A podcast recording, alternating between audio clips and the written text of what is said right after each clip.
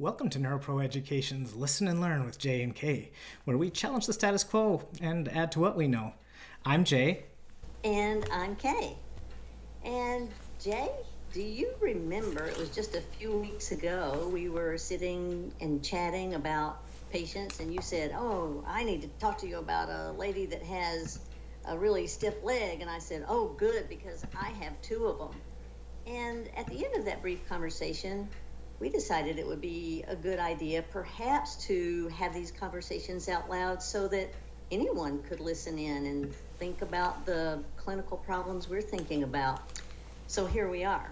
This is the day, and we're going to circle back and do some more straight talk about those straight legs. It's such a common clinical picture, isn't it? It sure is. I, am still working with those ladies, and um, you know, certainly the the challenge I always find is whether it's you know the question of decreased termination of a muscle like rectus femoris or gluteus maximus, or uh, a force production problem in the hamstrings, biceps femoris short head, or or whether it's even a, a length problem, you know, in, in any of the muscles like the soleus or rectus femoris. What, what do you find is most helpful? Well, I, I without going back and doing a you know a full differential, I can tell you that over the years and over the patients I've worked with with these stick legs, as I like to call them, it's almost universal that they have a tight rectus femoris. So, um, I, I mean, because that often is on my list of impairments certainly looking at stretching rectus femoris is one of the priorities. And, you know, I always like to do everything in function, in an activity, in totally. standing if possible, but it's one of those times when I just very often take someone, get them down on their bed, on their belly, and just see. Sometimes it's hard even to break through the extension when they're lying on their bed. You know, it's true. I'm, I'm curious to hear if you have any tips or tricks for that. I, I can totally relate to the standing dilemma. I've been trying to. My one lady likes to water her plants that she has down on the floor, and so I've been trying to go down and to a lunge type position and try and get a bit of a stretch. And that one wasn't bad, although it's hard because then you're managing a lot of strength to be in a position like that, and. Yeah and create a stretch while she's trying to function. And my other lady likes to step up and reach for things higher in the closet, for example. She's a short lady. And um, to try and get her in that forward lean and, and manage the pelvic alignment, it's really hard to sustain a stretch um, that's strong enough to make a difference. Tell me about your. There's a lot of resistance there, right? For sure.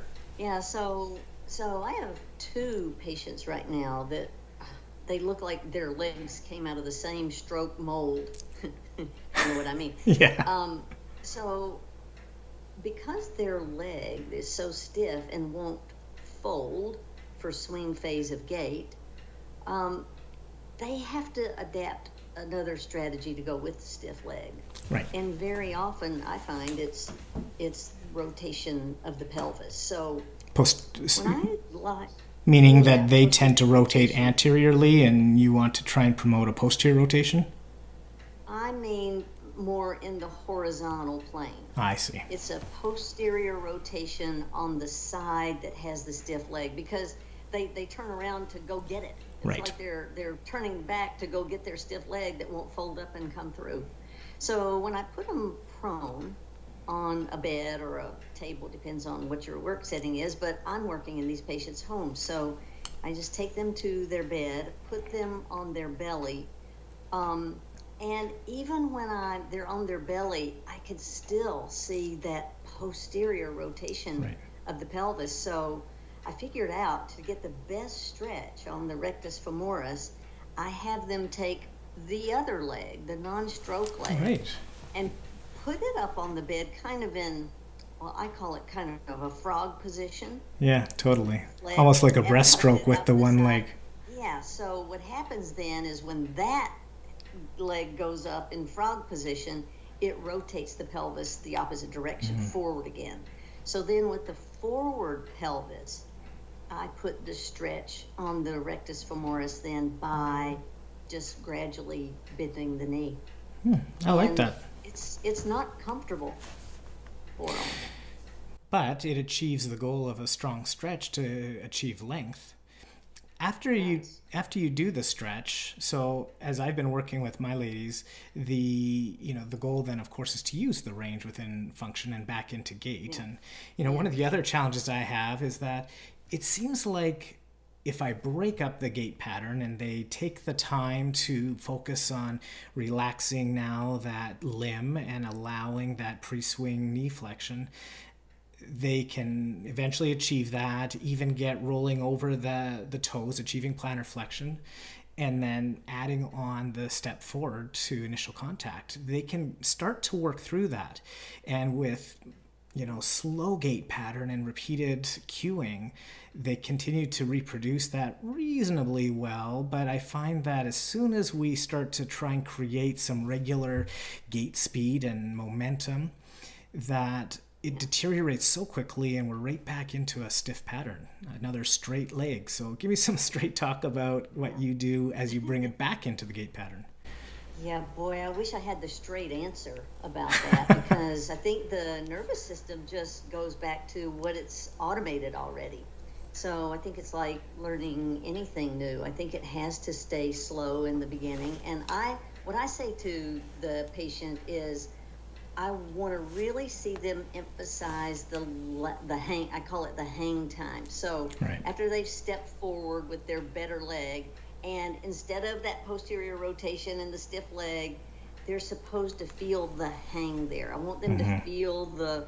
looseness. So when I get them up from the stretch, I go straight to the better foot steps forward, feel that hang time. Okay, mm-hmm. and then when the leg is really soft, I say now not like it has an anchor tied to it, but nice and easy. Just take a little step forward. And they they feel the lightness in their leg. I mean, they these two ladies that I'm working with now, they they definitely feel a lightness in their leg.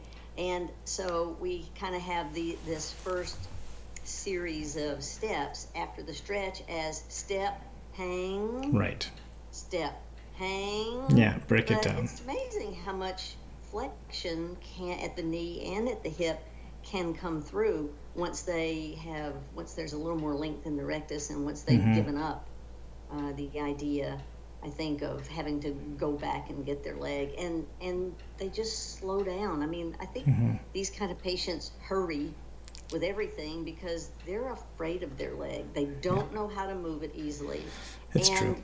The other the the other part of this problem and I don't we don't have we're not going to have time to talk about it tonight, but after they get their leg forward, then they're scared to be on it. Well, too. and that's a whole other topic. And it's interesting you say that because I was going to say that about the so called less affected limb, because part of it I find also is that sometimes, ironically, they don't want to be forward on any of their legs. And so, as you talked about with that posterior rotation on the more involved limb, they often like mine don't get forward far enough to true mid stance on their less involved limb. And so i like your idea of getting there and pausing and really finding that position where they can truly relax their more involved leg.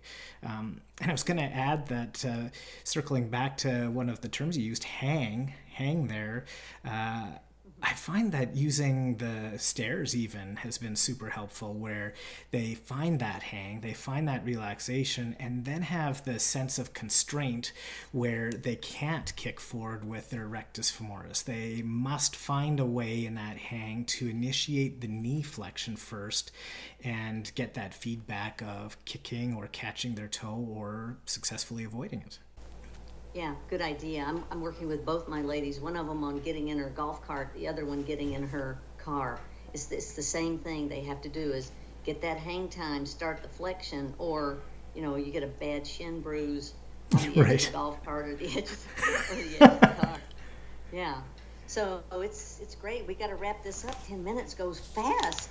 Well, when you're talking about our clients and about rehabilitation, I think there's always so much to talk about. But not to worry, we can chat again in a couple weeks. Yeah, no problem. So in the meantime, what? That's the timer. That's 10 minutes of listen and learn. And it's been great. So for anybody else who's listening, go out there and stretch out those the rectus femoris on your patient with the stiff leg. There, it's never going to break on its own. You have to teach them how to do it. Thanks, Jay. Thanks, Kay. Talk to you in a couple weeks.